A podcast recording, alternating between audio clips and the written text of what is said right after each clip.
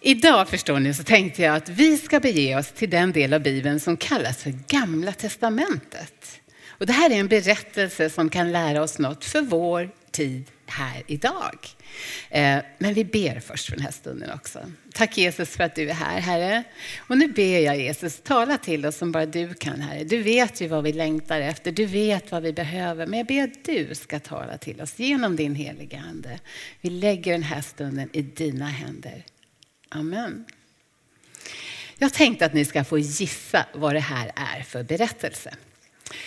William blir min assistent här. För nu gäller det, förstår ni, nu får ni inte ropa ut, utan när ni gissar, då så får vi se vem som räcker upp handen först. Så, så här. Om jag säger så här, eh, några stenar, en liten späd ung person och en väldigt stor person. Camilla, David och Goliat. Bra! Helt rätt, fantastiskt. Ja, du får ett litet ljus för att du var så duktig. Woo! Ni förstår, man ska vara på tårna här, då kan det hända grejer. Eh, David och Goliat. Och vi hittar den här berättelsen i första Samuelsbokens kapitel 17 i Bibeln. Och många känner igen den här berättelsen och har hört den flera, flera gånger. Jag har hört den så många gånger så jag vet faktiskt inte hur många gånger.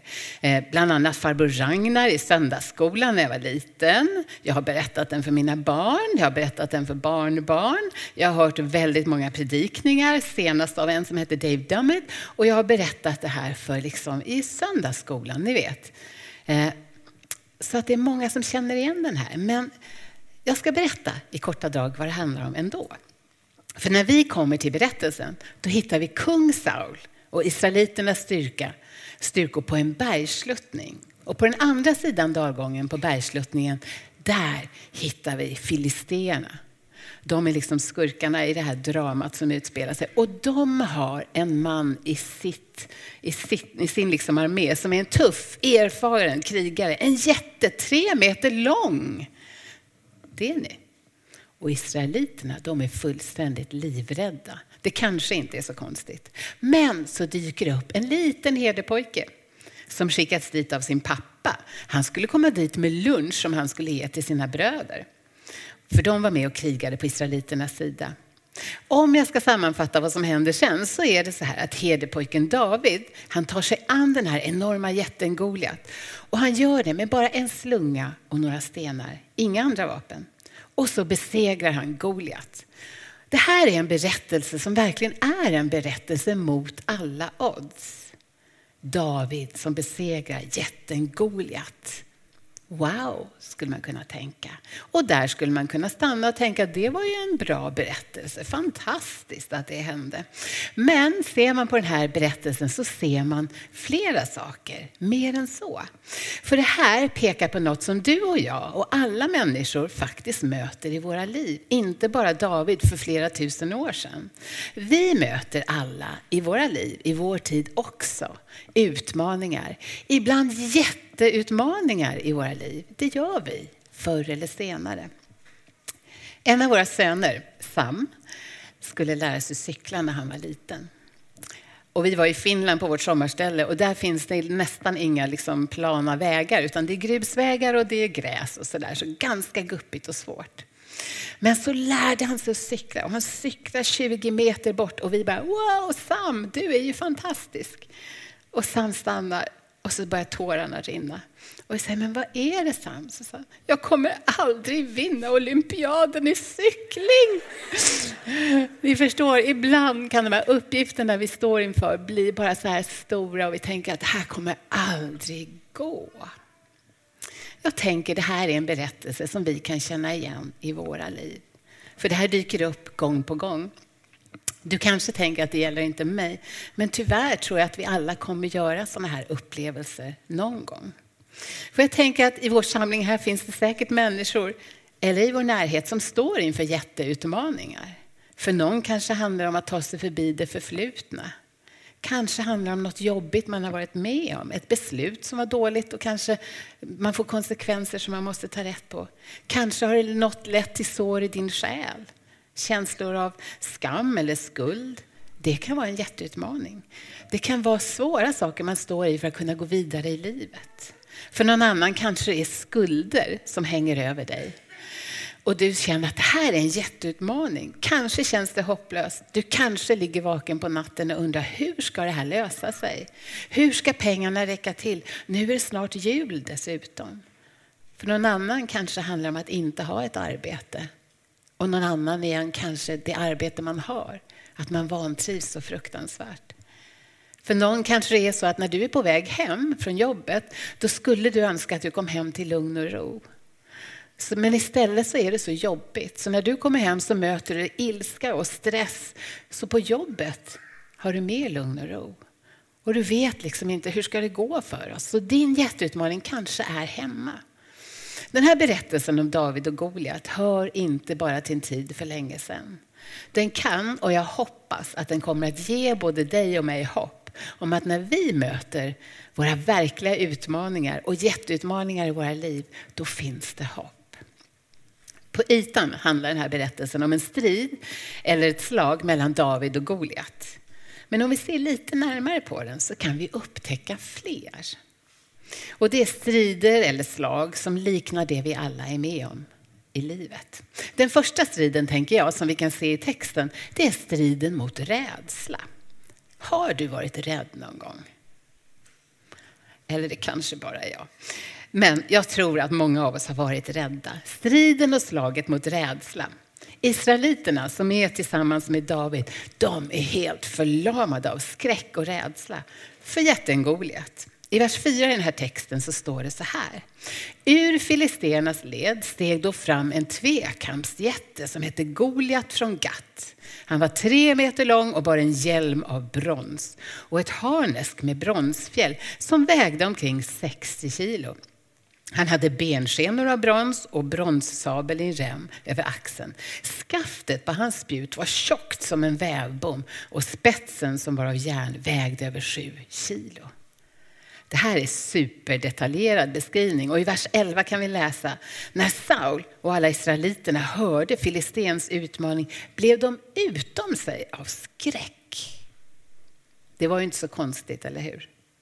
För det enda de såg och fokuserade på det var det här stora problemet. I det här fallet bokstavligt talat ett jätteproblem. De hade totalt snöat in på sitt problem. De var helt fixerade. Allt de kan se är problemet som hette Goliat för dem. Man kan föreställa sig att de sitter kring elden på kvällen och så säger någon, du alltså, hur lång är den där killen egentligen? Tror du liksom att han är tre eller fyra meter? Och hur mycket tror du hans svärd väger? Och jag tror att många av dem låg vakna på nätterna, på natten och tänkte, tänk om det är jag som möter just honom. Hur stor är hans sköld jämfört med den jag har? Det kommer aldrig gå. Och var hans hjälm, alltså var den verkligen gjord? Vad var den gjord av? Var den gjord av brons? Och det enda de kan tänka på är det förskräckliga problemet som står framför just dem. Och vet du, jag tror att vi är många som gör precis likadant. Det är i alla fall jag har varit med om i mitt liv. Vi lägger ner väldigt mycket tid på att fokusera på vårt problem. Och vi funderar på det, vi idisslar över det om och om och om igen. Och vi oroas. Vi gör ju det. Vi oroar oss för den nära kära som vi har. Den som har barn kanske oroar sig för hur det ska gå för dem. Vi oroar oss om vi gör fel eller om vi gör rätt. Vad ska folk tänka om oss? Vi oroar oss över pensionen, över framtiden, över jobb, över skola.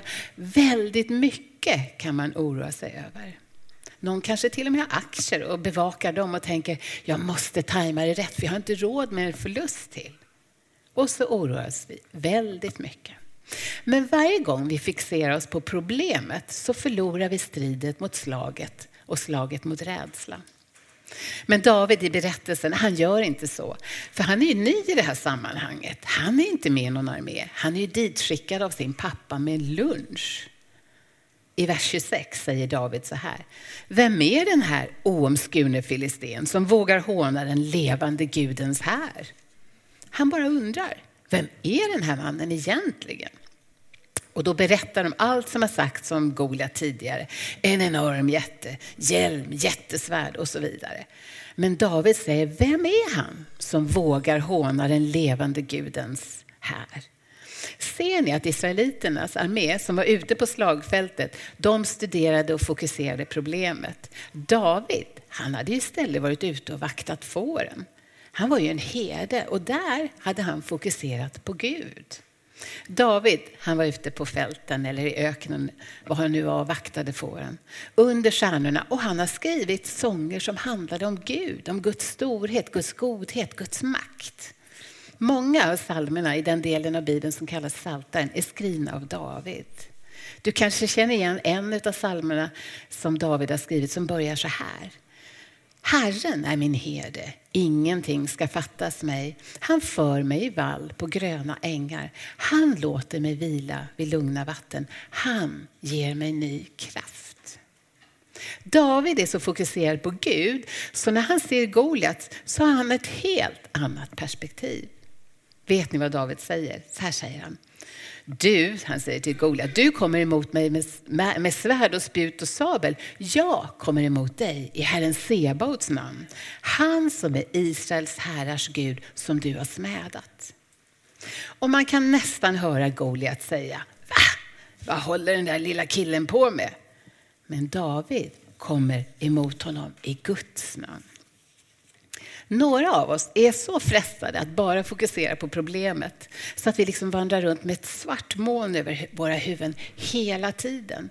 Tyngden på våra axlar, vi kan inte sova på natten. Men jag har goda nyheter till dig och till mig. Vi behöver inte leva på det sättet. För vi har en Gud som är mäktig, en Gud som kan göra fantastiska saker.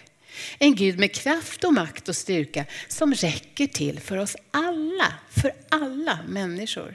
Och vet du, han älskar just dig. Just dig. Han bryr sig om dig och han bryr sig om det som stressar dig, det som gör just ditt liv svårt.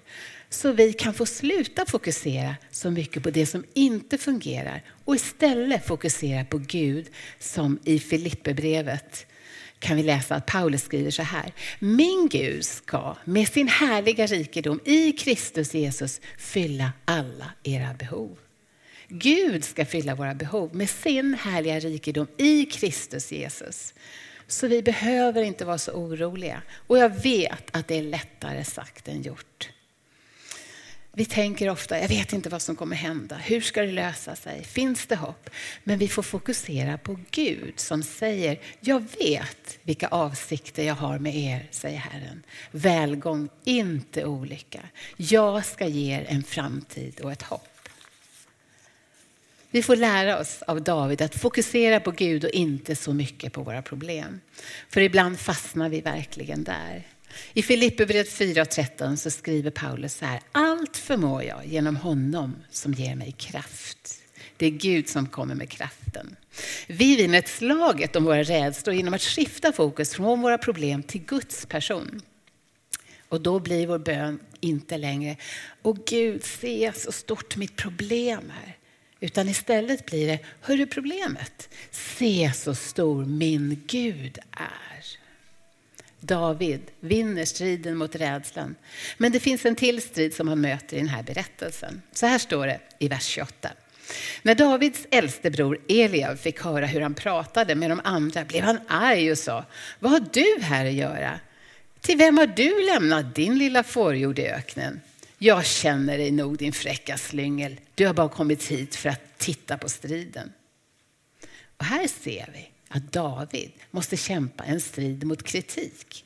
Eller hur? Och så kan det vara för oss också när vi kämpar mot utmaningar i våra liv som känns stora som jättar.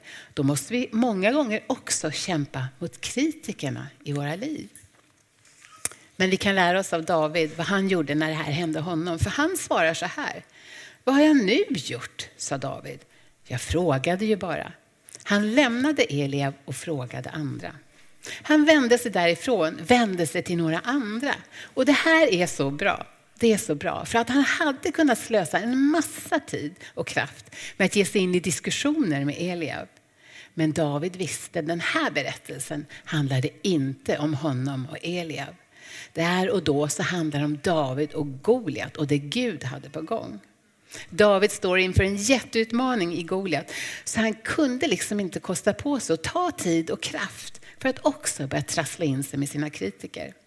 När vi får ta emot kritik så tänker jag att det är så här. Det finns två sorters kritik. Det finns befogad kritik och så finns det obefogad kritik. Kritik som stämmer och det som inte stämmer. Men vi behöver liksom inte bekymra oss hur arga någon är när de kritiserar oss eller vad det är de har sagt. När du och jag möter kritik, då kan vi sitta lugnt ner och tänka till. Är det här befogat eller är det obefogat? Stämmer det som sägs? Då behöver vi fixa det, ordna upp det och sen fortsätta framåt. Stämmer det inte, då får vi göra precis som David gjorde. Vända oss därifrån och vända oss till någon annan och gå vidare. För då har vi större saker att ta tag i. När du och jag står inför ett jätteproblem, vårt jätteproblem, där och då så behöver vi vår kraft och energi på att hantera det och inte lägga ner tid på våra kritiker. I berättelsen ser vi en strid mot rädsla, en strid mot kritiker, men också en strid mot att alla måste vara likadana. För när här, när här börjar utspela sig det här dramat, då säger kung Saul så här. Han vänder sig till David och så säger han, om du ska strida mot Goliat så kan du ta min utrustning, ta min rustning, ta mitt svärd, för jag är ju kung, jag har det bästa, den bästa utrustningen, det bästa svärdet, den bästa strategin för att vinna. Så sätt på dig mina grejer David, kör. Men då svarar David så här, nej, med allt det här kan inte jag gå, sa han till Saul. Jag har aldrig gjort det förr. Och så la han av sig rustningen. Han tog sin käpp, valde ut fem släta stenar i bäcken och stoppade dem i sin herdeväska, rensel. Och med slungan i handen gick han mot Filisten. Jag tänker att det hade varit rätt, ganska lätt för David att liksom tänka, ja men kung Saul, alltså, han har erfarenhet, han har gjort det här många gånger. Eh, jag ska nog klä mig som honom, jag ska nog göra som honom, jag gör som han har tänkt. Liksom. Det blir nog bäst att jag gör precis som Saul. Men David gör inte det. Istället tar han striden mot att anpassa sig och bara vilja vara som alla andra. Goda råd är bra, men det här handlar om något annat. För alla andra, de hade ju svärd, de hade ju sköldar, de hade ju rustningar. Så jag är säker på att David kände pressen att anpassa sig till att vara som de andra.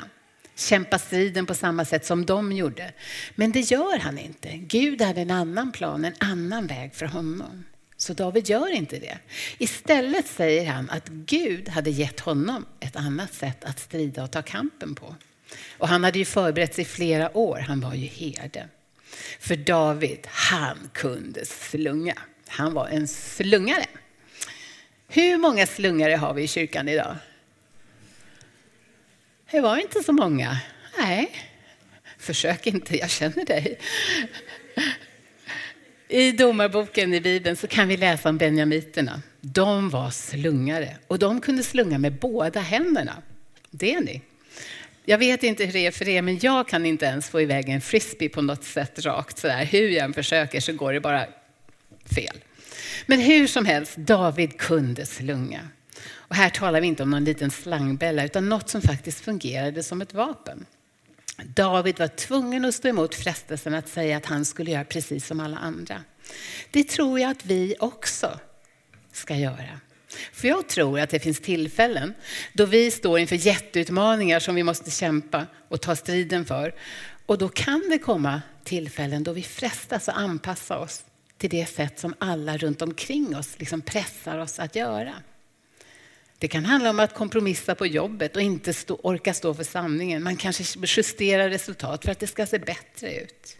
Grupptryck är inte lätt. Våra ungdomar och barn upplever också det, eller hur? När de kommer till oss föräldrar och säger jag vill göra det här eller det här och så säger vi som föräldrar nej, ingen bra idé. Nej, det blir ett nej. Vad brukar våra barn eller ungdomar säga då? Alla andra får, alla andra gör det. Grupptryck kan få oss att göra alla möjliga konstiga saker. Ibland destruktiva saker. Bara för att vi vill anpassa oss och vara som andra. Det gäller inte bara barn, utan oss vuxna också. Ni vet, man säger alla föds som original, men många dör som kopior. Någon har sagt att motsatsen till mode är inte feghet, utan att bara vilja vara som alla andra. För det är ju så att även en död fisk kan följa med strömmen, eller hur? Glöm aldrig att Gud har skapat dig unik för att vara just precis den du är och inte någon annan. Så låt oss kämpa våra kamper som Gud vill att vi ska göra det. För hans strategi, hans ledning för våra liv är alltid bättre än någon annans. Så här står det i Romarbrevet 2. Anpassa er inte efter denna världen utan låt er förvandlas genom förnyelsen av era tankar så att ni kan avgöra vad som är Guds vilja. Det som är gott behagar honom och är fullkomligt. Av David har vi lärt oss att vi med Guds hjälp kan hantera rädsla i våra liv, kritikerna i våra liv och att vi inte ska anpassa oss efter grupptryck och alla andra utan vara de unika personer han har skapat oss att vara. För vi har den fantastiska möjligheten och vi får möta våra utmaningar och kämpa mot våra jättar med Guds hjälp. Vet ni att i Bibeln, i Efesierbrevet, beskrivs Bibeln som ett svärd? Ett vapen som vi kan få använda i striderna i våra liv. Paulus jämför Bibeln med ett svärd. Guds ord är ett mäktigt vapen. På Davids tid, bland israeliterna, så var svärdet som man ägde, det var en big deal. Man lärde sig allt om sitt svärd, man visste precis vilka styrkor det hade, hur man skulle göra och de tränade och tränade och tränade. För man skulle kunna kämpa med sitt svärd. Och jag tänker att det här är något bra som du och jag också kan göra. Och som väl var talar jag inte om ett svärd som på Davids tid, för jag hade gjort mig själv väldigt illa om jag hade försökt, det vet jag. Men Bibeln som är Guds ord. Och då kanske du säger, ja, men vad menar du med det då? Jo, du kan få läsa Bibeln som är Guds eget ord och låta de orden förvandla dig inifrån och ut och ge kraft till dig, vägledning och styrka när du möter svårigheter och när du går igenom ditt liv. Gud talar till oss genom Bibelns ord. Har ni hört talas om något som heter affirmationer? Att uppleva positiva saker som påverkar hur vi tänker. Men det här, tänker jag, det är något helt annat. Gud själv har sagt en massa sanningar om dig och mig och oss människor i sitt ord i Bibeln. Och han vill att det ska stärka och bekräfta oss så att vi kan vara starka när vi möter utmaningar och jättar i våra liv. Jag vet en pastor som heter Craig Rochelle som börjar varje dag med affirmationer från Bibeln. Gud har sagt saker om oss som vi får ta med oss, som bygger upp oss, som stärker oss alla dagar och de dagar vi möter utmaningar. Särskilt när jättarna möter oss i livet. Pröva att göra det du också. Det är som att träna inför det som kommer och vara beredd alla dagar. Goda dagar, svåra dagar och dagarna däremellan. Idag har vi pratat om att Gud hjälper oss när vi står inför jättar i våra liv. Besegla, räds besegla rädslan, kritiken, hantera att inte följa strömmen. Vara unika, för det är Gud som har skapat dig till den du är, precis som du är. Så nu tänkte jag att i slutet på den här predikan så ska vi träna lite tillsammans med ord från Bibeln. Guds ord som är ett svärd. Och jag skulle vilja att alla ställer sig upp om du vill och kan. Annars sitter du bara kvar helt lugnt. Och det kommer inte vara något läskigt och du kommer inte behöva bli svettig. Men om du vill, blunda där du är. Och med en enkel bön ber Gud att han visar dig vad det är som är den största utmaningen som du står för just nu i ditt liv. Vad är jätten i ditt liv idag? För en del är det lätt att identifiera det här. Det är det som håller dig vaken på natten. Det som kanske får dina ögon att tåras just nu. Och alla möter vi utmaningar som känns som jättar längs vägen i livet. Det gör vi förr eller senare. Vilken utmaning står du inför idag som du behöver träna inför?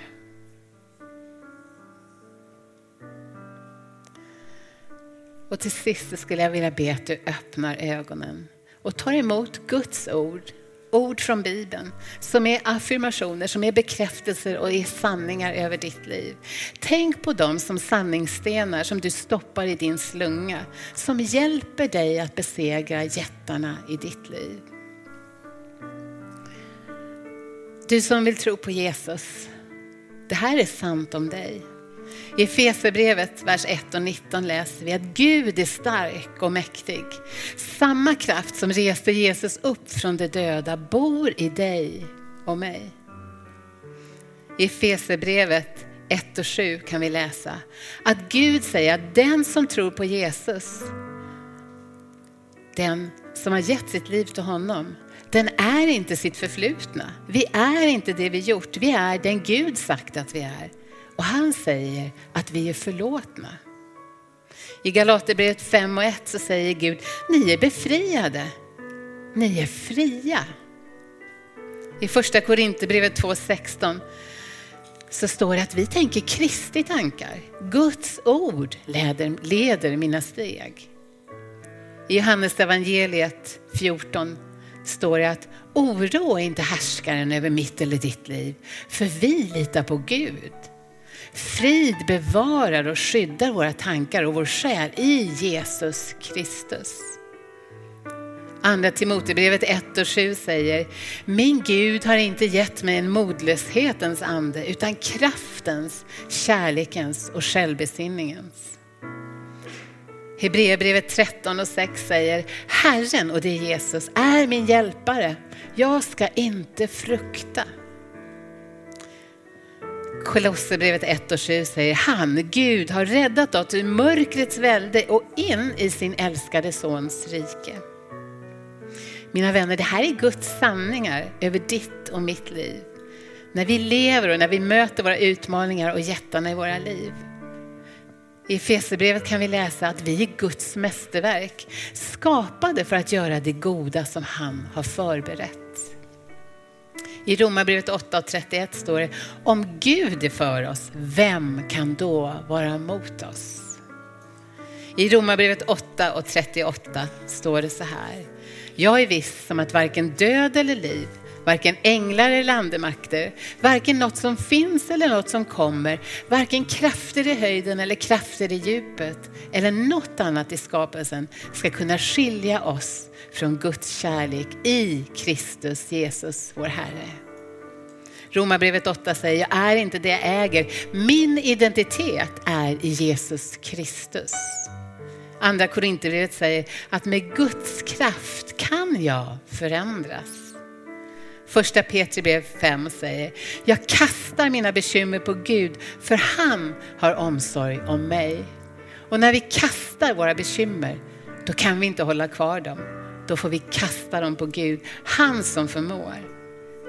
David vann striden mot rädslan, han vann striden mot kritiken och han vann striden mot att följa med strömmen. Och sen tog han en sten, han stoppade den i slungan och i Bibeln kan vi läsa att han sprang för att möta Goliat. Och så slungade han och så slungade han och så skickade han iväg stenen och jätten föll. Han gjorde det med Guds hjälp. David besegrade sin jätte och det kan du och jag också göra. Med Guds hjälp kan vi besegra jättarna i våra liv. För Jesus Kristus har lovat att alltid vara med oss oavsett vad vi möter. Vi ber tillsammans. Tack kära Jesus för att vi får komma till dig idag Herre. Jesus du vet vilka jättar vi har i våra liv Herre. Herre du vet vad vi står inför Herre och tack för att du har lovat att alltid vara med oss Herre. Och nu ber jag Jesus att du ska låta dina sanningar försjunka in i våra liv, Herre. Påminn oss om att det vi möter, Herre, det behöver vi aldrig möta ensamma, för du går vid vår sida. Du bär, du hjälper, du har all makt i himmelen och på jorden, Herre.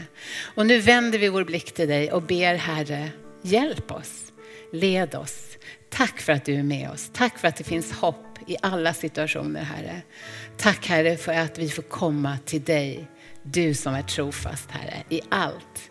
Tack för att du är med oss glada dagar Herre, du är med oss alla vardagar och du är med oss de tunga dagarna Herre. Och vi får förlita oss på att du ser, du vet, du förstår och Herre du bryr dig. Tack Jesus. Amen.